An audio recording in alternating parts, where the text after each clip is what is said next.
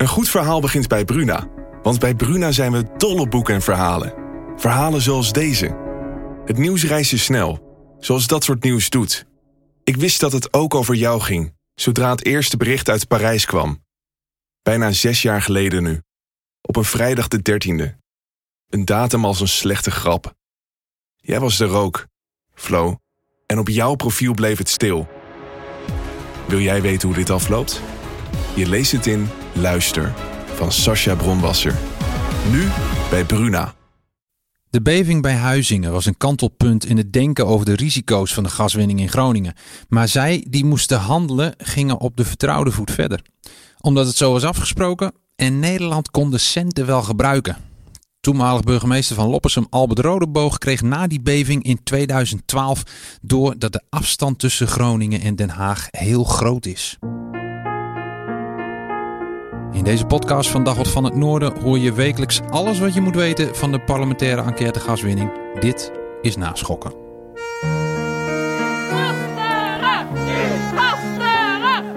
De vermindering van de gaswinning komt echt vlot tot stand. Ze liggen alles aan elkaar vast. Die word je niet goed van. Iedereen heeft er ontzettend lak aan hoe wij ons hier voelen. Het is een fact of life. Ik bied daarvoor namens de regering mijn welgemene excuses aan. De parlementaire enquête Gaswinning Groningen is terug van zomerreces. In aflevering 1 van deze podcast van Dagblad van het Noorden hoorde je al hoe de wanhoop zich van onze provincie meester maakte. In aflevering 2 staat met de tweede week van de verhoren de beving bij Huizingen in 2012 centraal. Onze oren en ogen in Den Haag zijn verslaggevers Lianne Levy en Bas van Sluis.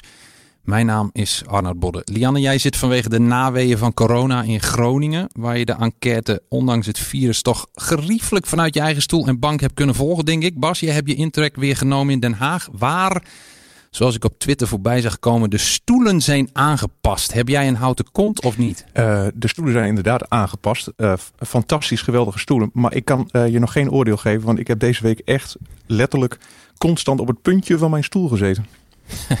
heel goed. Lianne, was de commissie in vorm? Ja, absoluut. Ja, zeker. Ik vond ze heel sterk deze week. We gaan in deze tweede aflevering van Naschokken terugblikken op de tweede week van de parlementaire enquête. We gaan vooruitkijken naar wie en wat ons nog te wachten staat. En we gaan ook nog het hebben over wie in elk geval niet naar Den Haag komt. En wat we daarvan moeten denken, dat later in deze aflevering. Ik wil aftrappen zoals de commissie dat deze week ook deed. Namelijk met Albert Rodeboog van 2003 tot en met 2018 burgemeester van Loppersum. Bas, wat was zijn verhaal?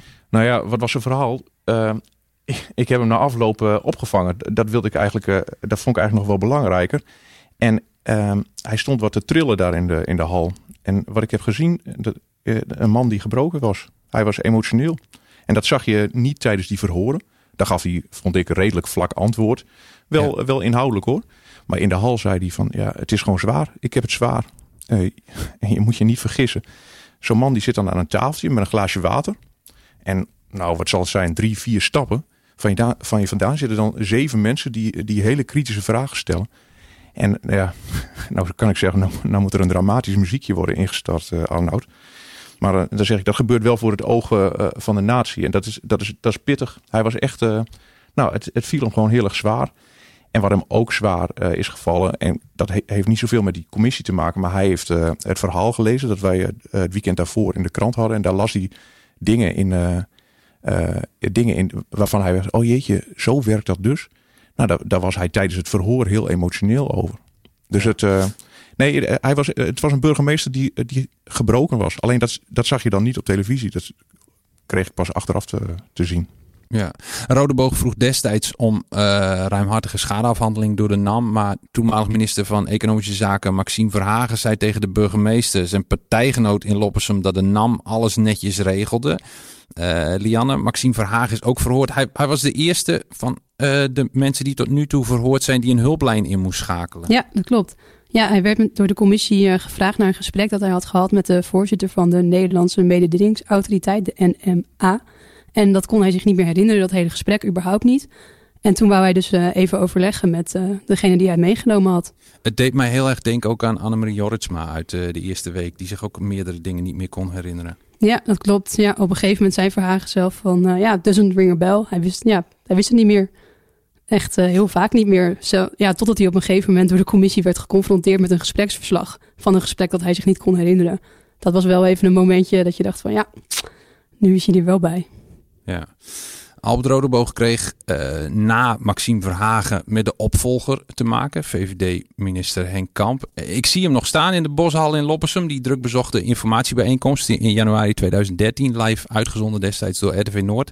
Uh, Rodeboog naast Kamp en de directeur van de NAM, Bart van der Leenput. Zo moest het beeld ontstaan van vriend tussen de vijanden. Dat hadden communicatiespecialisten bedacht. Bas, jij refereerde er zo straks al aan. Het staat prachtig beschreven in het verhaal van afgelopen zaterdag 27 augustus van uh, van het Noorden in samenwerking met NRC uh, Handelsblad. Dat is online nog wel te vinden. Die bijeenkomst was natuurlijk nodig en daar wil ik naartoe omdat staatstoezicht op de mijnen de toezichthouder alarm had geslagen. De gasproductie uit het Groningse gasveld moest zo snel als mogelijk en zoveel als mogelijk en realistisch was terug worden gebracht. Een aanbeveling die werd uh, genegeerd. Lianne, Jan de Jong was destijds inspecteur-generaal bij SODM. Um, hij vertelde deze week aan de commissie wat er gebeurde toen hij over dat advies uh, sprak met minister Kamp. Daar gaan we even naar luisteren. De minister zei, meneer de Jong, dit is groot bier. Dit kon wel eens de agenda gaan bepalen voor het hele komende jaar. En het is duidelijk dat ik hier met de top van de coalitie over moet spreken. En ik ga ervan uit dat dat hier nu besproken is, dat het voorlopig even onder ons blijft. Dus hij had uh, voor uw gevoel heel goed door wat de betekenis uh, was van ja. de bevindingen uit uw onderzoek. Maar hij zei nog iets uh, waar ik me aan gestoord heb, is, en dat ik ook gereageerd heb, hij ja. zei van hier moeten we dan nog wat meer onderzoek op gaan zetten. Dat zei hij gelijk al? Dat zei hij gelijk. Ja. En toen zei ik van ja, er is niks tegen onderzoek, maar ik denk dat u nu onmiddellijk moet optreden. En wat zei hij toen? En hij zei, nou, dat gaan we nog wel zien. Dat moet ik dus bespreken met de top van de coalitie enzovoort. Ja, dat waren die beroemde veertien, waren het geloof ik, onderzoeken die uh, um, Henk Kamp toen bestelde. Lianne, wat was verder het verhaal van Jan de Jong deze week? Dat er eigenlijk gewoon niks is gedaan met wat het SODM toen heeft uitgezocht. Want vrij snel na de aardbeving bij Huizingen wisten ze al dat de productie gewoon verlaagd moest worden. Ja. En dat, nou ja, wat we dus net ook hoorden, dat hij dat tegen Henk Kamp heeft gezegd, maar daar werd gewoon niets mee gedaan. En wat ik ook wel ontluisterend vond van wat Jan de Jong allemaal vertelde, dat duurde echt drie uur, maar het was van begin tot eind interessant. Dat zij door de economische zaken eigenlijk als lastig werden gezien. Zo heeft hij dat echt omschreven. Terwijl ja. zij de toezichthouder zijn van economische zaken. Ja, daar is, daar is sowieso nog wel weer bijzonders over ge, gezegd, Arnoud. Hoor. Want daarna kwam er nog een topambtenaar van uh, economische zaken, ergens deze week, Jos de Groot. En die, ja, daar wilde uh, die, ik naartoe de, inderdaad. Want die gaf, een, die gaf een, een, een, goede samenvatting van hoe de regering in die jaren naar de gaswinning keek. Laten we dat eerst even uh, beluisteren. Dan is het scherp, denk ik. We horen eerst de commissie en uh, Jos de Groot geeft antwoord. minister Kamp wilde de productie aanvankelijk meteen al beperken tot, tot 40 miljard. Mm -hmm. kubieke meter. In lijn ook met het advies van SODM. Ja. Wat is volgens u de reden dat uiteindelijk toch gekozen werd voor 42,5 miljard kubieke meter? Dat waren de baten. Ja, dus de opbrengsten van de gaswinning. Ja. ja. En welke rol speelde het ministerie van Financiën hierbij? Nou ja, dat werd, uh, werd besproken met het ministerie van Financiën. Dus ja. in het traject uh, van het jaar daarvoor had ik uh, zeg maar maandelijks contact met het ministerie van Financiën om zo ook bij te praten over de onderzoeken en, en de implicaties mm -hmm. daarvan. Mm -hmm. um, en daar konden zij ook hun, hun eigen sommetjes op maken. Dus u heeft dat ook afgestemd met het ministerie van Financiën? Ja. Ja, ja en ik weet dat, uh, dat er contact tussen de ministers over geweest is. Ja. Was het een dringend advies van het ministerie van Financiën om, uh, om het dan... Uh, ja. Het Financiën heeft alle dringende adviezen. Ja. Maar kunt u dat dus toelichten, onderbouwen?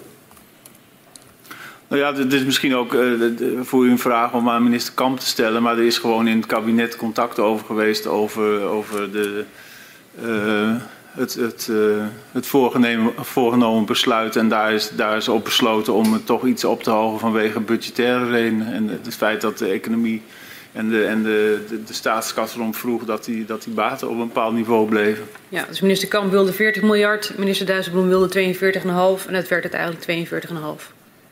Nou ja, er is een precieze reeks, uh, weet ik niet meer, maar er is in ieder geval iets naar boven bijgesteld op basis van, uh, van uh, budgettaire overwegingen. Ja, dat laatste ging over de hoogte van de gaswinning. Uh, 40 miljard en 42,5 miljard kuub gas. Bas, geef even context als je wil bij Jos de Grote. En, en wat moeten we hiervan denken? Nou ja, je hoort Jos de Groot hier praten over hoeveel gas er gewonnen mocht worden in 2014. Ja, ehm, Jos de Groot was, was directeur energiemarkt van het ministerie van Economische Zaken van 2006 tot 2014. Ja. En je kunt dan, dan zeggen dat hij echt een topambtenaar is. Hij, hij zat bij alle belangrijke beslissingen, zeg maar. Dit ging over 2014. Wat dit voor mij uh, uh, aantoont, is hoe geldgedreven het eigenlijk allemaal was. Toch nog even, in plaats van 40 miljoen, 42,5 miljoen. Dat wordt dan besloten in de ministerraad door Jeroen Dijsselbloem. En iedereen is het daarmee eens. Hè? Maar 2,5 miljoen extra of 2,5 eh, miljard uh, kuub extra gas. Ja, dat levert gewoon extra geld op. En dan denk ik van jongens, maar waar zijn de Groningers dan? Of waar zijn de inwoners van Groningen dan? En dat, dat zag je de hele tijd terug. Dit was dus zo'n ja, zo'n zo'n zo'n verhoor waar, waar ik op het puntje van mijn stoel zat. Het kwam mij zo hallucinant over hoe, hoe de overheid, hoe het ministerie van Economische Zaken in de wedstrijd staat en stond. Um, want uh, het idee dat we absoluut niet minder gas konden winnen vanwege de leveringszekerheid. Er waren zoveel belangen af te wegen, werd er steeds gezegd. Ja, natuurlijk, er was het veiligheidsbelang. Maar er was ook zeker het belang van leveringszekerheid. En het kon, daar kon absoluut niet aan, uh, aan gemorreld worden. En uh, Lianne die zei het volgens mij net ook al. Uh, Jos de Groot, die dus zijn eigen SODM wegzet als, een, als een clubje die ook een opinie hadden. Dan, dan heb je dus over je eigen toezichthouder, waarvan je zegt, ja, die hebben ook een opinie. Maar die opinie, en nu doe ik even aanhalingstekens, dat is gewoon, ja, je moet zo snel mogelijk terug met die, met die, met die gaswinning. Want dat, is, uh, dat is veiliger. Dat, dat, je hebt ook een soort van voorzorgsprincipe. En dat deden ze niet. En ik maak even een sprongetje, maar dat is wel goed om, voor de context. Uh, vandaag, gisteren eigenlijk ook, maar vandaag werd duidelijk dat het ministerie van Economische Zaken aan Gasterra heeft gevraagd eind 2012. Ik zeg het nog een keer, eind 2012. Gooi jongens, we hebben Huizingen natuurlijk gehad. Hè? Reken voor ons uit hoeveel gas moet er minimaal gewonnen worden vanwege de leveringszekerheid.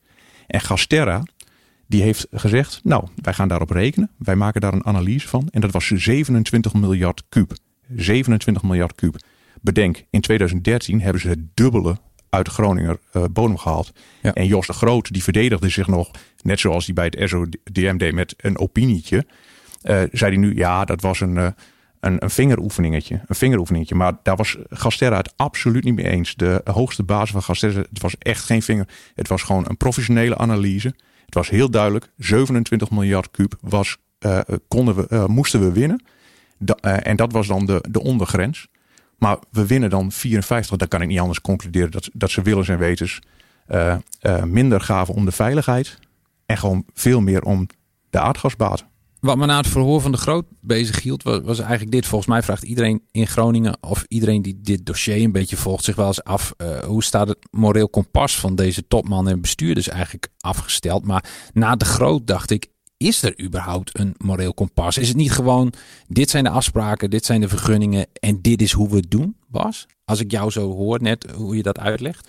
Nou ja, uh, ik heb wel de hele tijd het idee gehad van, goh, uh, ze staan heel ver af van de Groningen realiteit. Ja. Uh, en uh, op stand dessens na zei iedereen van ja, en we vonden het allemaal hartstikke erg. En we zijn ook bij mensen op de koffie geweest thuis. En nou, schrijnende verhalen. Maar het, het, ging helemaal nergens over, vond, vond ik in elk geval. Ja. Want dat, dat Groningen perspectief, dat werd, dat werd voor mij heel duidelijk. Dat was daar helemaal niet zo, zo duidelijk. Nee. En die oud-toezichthouder waar we het net over hadden, uh, Jan de Jong, Lianne, die is met vervroegd pensioen gegaan en werd uiteindelijk nog lid uh, van de Groningen Bodembeweging, vertelde die deze week. Dat vond ik wel een opmerkelijke. Dat was natuurlijk wel een man die het uh, ja, goed voor had met, uh, met de provincie. Ja, dat klopt. Ja, hij ontkrachtte trouwens nog wel een beetje de geruchten dat hij echt met pensioen zou zijn gestuurd. Hij zei dat hij dat zelf heeft besloten, omdat ja. hij altijd veel gewerkt heeft en meer met zijn vrouw wilde doen. Maar ja. hij is uh, inderdaad lid geworden van de Groningen Bodembeweging. Eerst gewoon in stilte, toen heeft hij hun geadviseerd. En hij was daar ook ja, heel duidelijk over waarom. Omdat hij echt vindt dat er de Groningers echt groot onrecht is aangedaan. En dat, zij, dat het eigenlijk voor burgers niet te doen is om te strijden tegen Shell en NAM en de staat. Ja. En daarom wilde hij met zijn kennis uh, de Groningen Bodembeweging helpen. Ja, Lianne, er werd ook veel met vingers gewezen eigenlijk deze week. Uh, onder meer door uh, de oud-directeur van de NAM, Bart van der Leenput.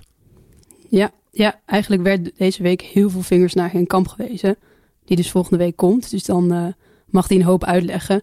Want Bart van der Leemput zei eigenlijk continu van ja, het was niet aan mij om te bepalen hoeveel gas uit Groningen moet worden gewonnen. Dat doet het ministerie, dat doet Gasterra.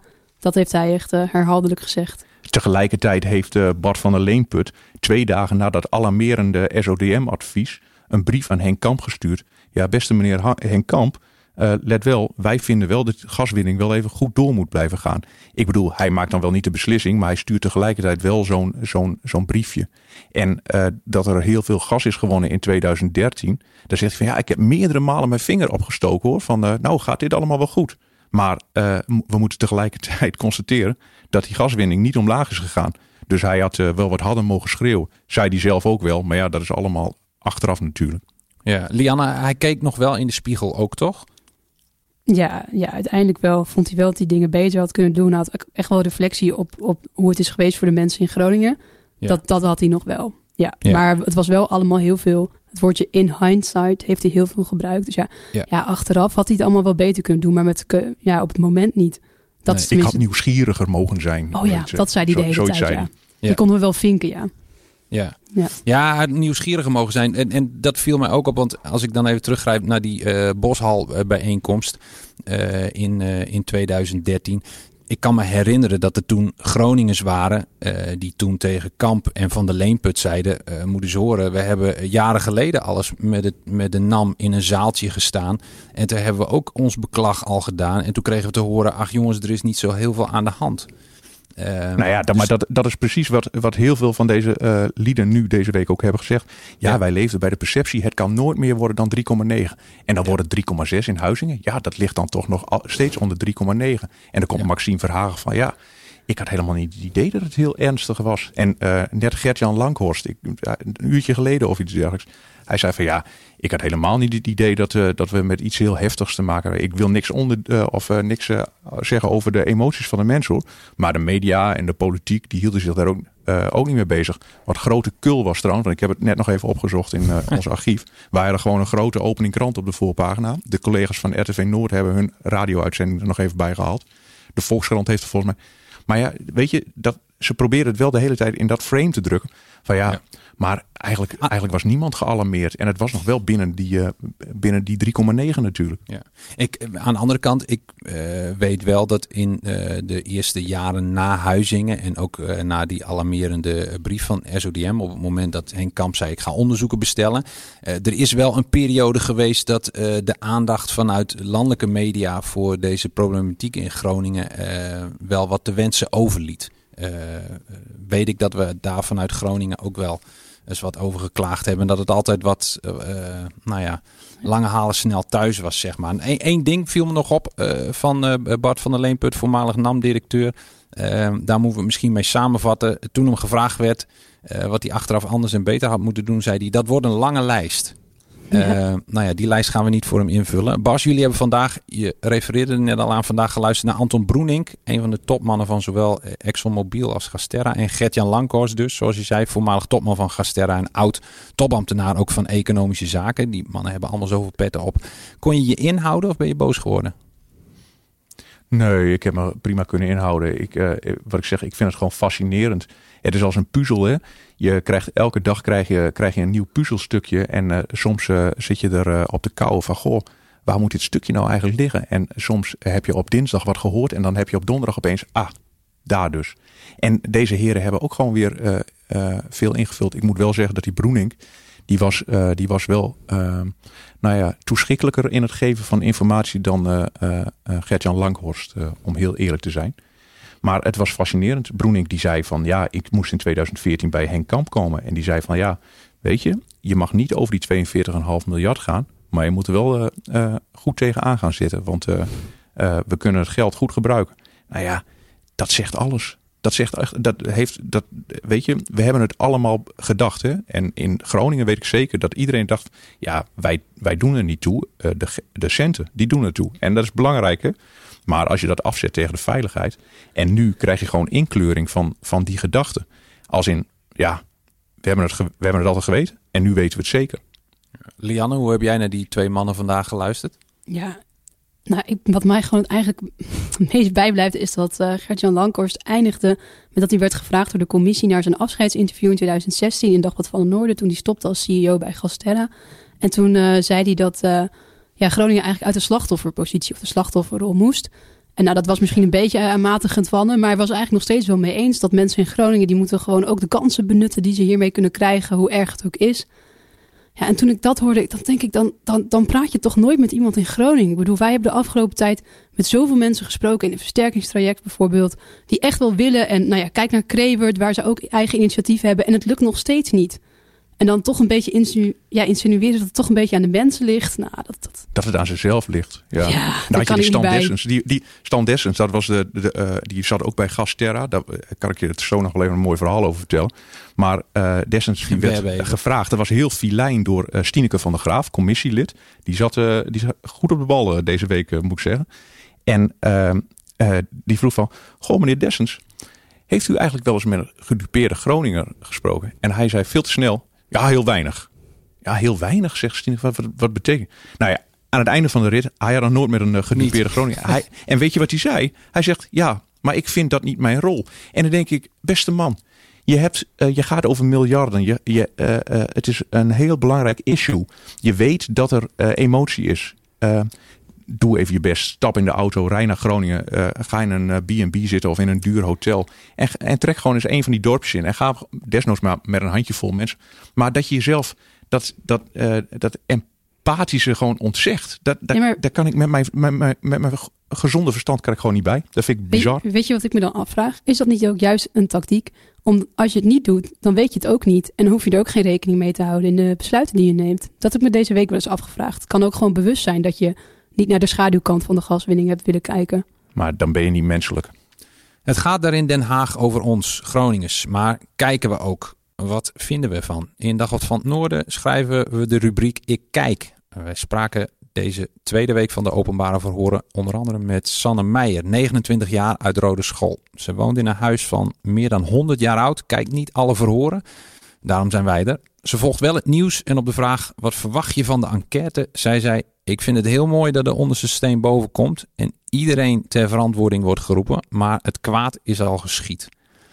Ja, Bas, iedereen wordt ter verantwoording geroepen we moeten het maar eens gaan hebben over wie er volgende week naar Den Haag komen voor week 3 van de openbare verhoren. En wie komt er niet? Joost van Roost. En Joost van Roost, ik had nog nooit van de beste man gehoord. Tot uh, vorige week ongeveer. Uh, Joost van Roost uh, was de hoogste baas van ExxonMobil of Esso Nederland. Ja. En ehm, hij weigert om verantwoording af te komen leggen. Hij weigert gewoon. Hij heeft gezegd van ik kom niet. En uh, dat, is, uh, dat is pijnlijk, dat is gênant. Um, maar hij staat kennelijk in zijn recht. En hij zou eigenlijk uh, komende week aanschuiven. En ik heb net het papiertje in handen gekregen. Wie komen er eigenlijk allemaal vandaag? En Joost ja. van Roost die staat, staat op het papiertje. Maar er staat een sterretje onder. Joost van Roost komt niet. Want, nee. en weet je wat het vervelend is? Hij staat in zijn recht. Want ja. Nederlanders zijn verplicht om te verschijnen bij een, een parlementaire enquêtecommissie. Maar meneer Van Roost, die dus topman is van ExxonMobil, uh, die, die is Belgisch. Of die komt ja. uit België. En, en, ja, en dan denk ik van, ja, wees eens verantwoordelijk. Wees eens een grote vent. Ik bedoel, ja. je, je, je doet het over, je hebt het over grote, grote bedragen en je wilt, je wilt maximale winst boeken voor je bedrijf. Nou, oké. Okay. Maar als er dan, als er dan wat aan de hand is, en Nederland vraagt, nou kom eens langs, vul eens even, of leg eens ook eens even wat puzzelstukjes voor ons. Want let wel, hè, Joost van Roost is, was ook voorzitter van de Maatschap Groningen. En dat is dat geheime clubje waar Shell in zit, en Esso of ExxonMobil, NAM, Gasterra en de Nederlandse staat via het Energiebeheer Nederland en, en het ministerie van Economische Zaken. En die hebben gewoon tientallen jaren daar in de heimelijkheid dingen met elkaar afgestemd en afgesproken. Ja. Uh, vol, volgens Stan Dessens trouwens geen klef clubje. Nou ja, wat je er maar van wilt, wilt denken. Maar daar was hij voorzitter van. En zo'n man, die bestaat het. Uh, en ik heb niet informatie gekregen dat hij ernstig ziek is of iets dergelijks. Dus dat er niet iets aan de hand is wat, wat, wat daar een verklaring voor zou kunnen zijn. En ik heb off the record natuurlijk met diverse mensen daarover gesproken. die het kunnen weten. Maar Joost van Roos, die, die wil gewoon niet. Schandaal. heel, heel, heel plat gezegd, hij, hij, en dat is heel plat, dat weet ik. Maar hij veegt zijn kont af met, met deze oproep. In de Nederlandse wetgeving worden er al zeer ernstig beoordeeld uh, wanneer uh, mensen niet voor zo'n parlementaire enquêtecommissie uh, verschijnen. Niet voor niets kunnen weigeraars tot zes maanden worden gegijzeld om medewerking af te dwingen. Maar deze man is een Belg, dus hij staat in zijn recht en hij trekt zich er geen zak van aan. Dat is het. Ja, nou, ik vind het heel hard gezegd, maar ehm, nou ja, laten we, laten we het gewoon constateren. Ehm, Joost van Roost vindt dit niet belangrijk en nee. kiest ervoor om, om niet te verschijnen. En uh, nou ja, weet je, we hoeven er niet eens een waardeoordeel over te geven. Want het simpele feit al uh, dat we het benoemen, of dat we het noemen. Nou ja, iedereen kan zijn conclusies trekken, weet je. Ah, ik meen dat er in onze beide verhalen wel een klein waardeoordeel zat. Lianne, ja, wie, wie, wie, komen er wel? Wie komen er wel? Een heleboel mensen. Het wordt een hele drukke week volgende week. En onder andere komt uh, oud-minister Henk Kamp op vrijdag. Hij wordt twee keer verhoord, dus volgende week en dan in oktober nog een keer. Ja, daar verwachten we natuurlijk heel veel van. Hij heeft een hoop uit te leggen, dat had hij sowieso al, maar absoluut na deze week. Hij zal zeker gevraagd worden over dat jaar naar Huizingen, waarom hij tegen al die adviezen en al die rekensommen in toch besloten heeft om die kraan verder open te zetten, zoals we dat dan uh, spreekwoordelijk zeggen. En dezelfde dag komt nou ja, ook... Of niet, ingreep, of niet ingreep, Lian. Ja, niet bedoel, ingreep, We ja. weten niet of hij de gaskraan heeft. Maar hij heeft in elk geval niet geacteerd. Nou, dat, uh, dat mogen we nou deze week wel vaststellen. Het is wel naar die 42,5 gegaan. Ja, daar heb je dan... Maar dat was 2014. Ja, ja dat was 2014. Ja, daar heb je gelijk in. Maar goed, ja. En... Uh, wie nog meer komt is uh, Jeroen Dijsselbloem, minister, oud-minister van Financiën. Die komt op dezelfde dag als zijn kamp. En ook uh, Dick Benschop komt. Die kennen we nu allemaal natuurlijk als baas van Schiphol. Maar daarvoor was hij baas van Shell. Dus het wordt denk ik echt een uh, hele interessante week. Ook de komende weken worden gevuld met urenlange openbare verhoren onder Ede live te volgen via onze website dwan.nl. De belangrijkste en meest opvallende zaken hoor je wekelijks in deze podcast naschokken. Deze week vanuit Den Haag. Groningen en vanaf de Schelling, dankzij de wonderen der techniek en onze technicus Wim Brons. Naschokken wordt gemaakt door Lian Levy, Bas van Sluis, Lieselotte Schuren, Alwin Wubs, Matthijs Mol, Matthijs Zorgdrager, Wim Brons en Jelle Haima. Met dank aan Sophie Spoel. Mijn naam is Arnold Bodde. Dit was aflevering 2 van Naschokken. Het is de lucht achter Roeroezen, het is het torentje van Spiek. Het is de weg van langs klooster en de Westpolen langs de diek. Het ben de muns, ben de moon, het ben de kerken en de beun. Het is het land waar ik als kind nog niks begreep van Pinozeun. Het ben de muns, het ben de beun. Het is een doevertillende stroot, het is een oude bakkerij. Het ben de grote boomplotsen, van waar we mosket zo naar mij. Het is de waait, het is de hover, het is het koolzoot in de blauw. Het is de horizon bironen, vlak noorden dunne bui. Dat is Milaans, Minogelaan.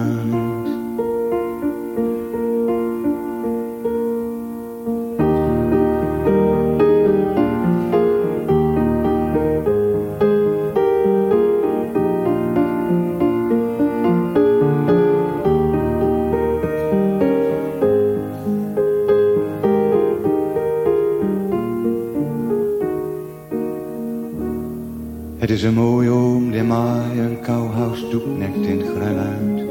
Ik heb voor het eerst hem overkeer en vuil de vonk van die naad. De wilde plan die ik had, komt zeker niks meer van terecht. Totdat de nacht van het hoge land een donker kleid over ons legt. Dat is Milaan, mijn hoge.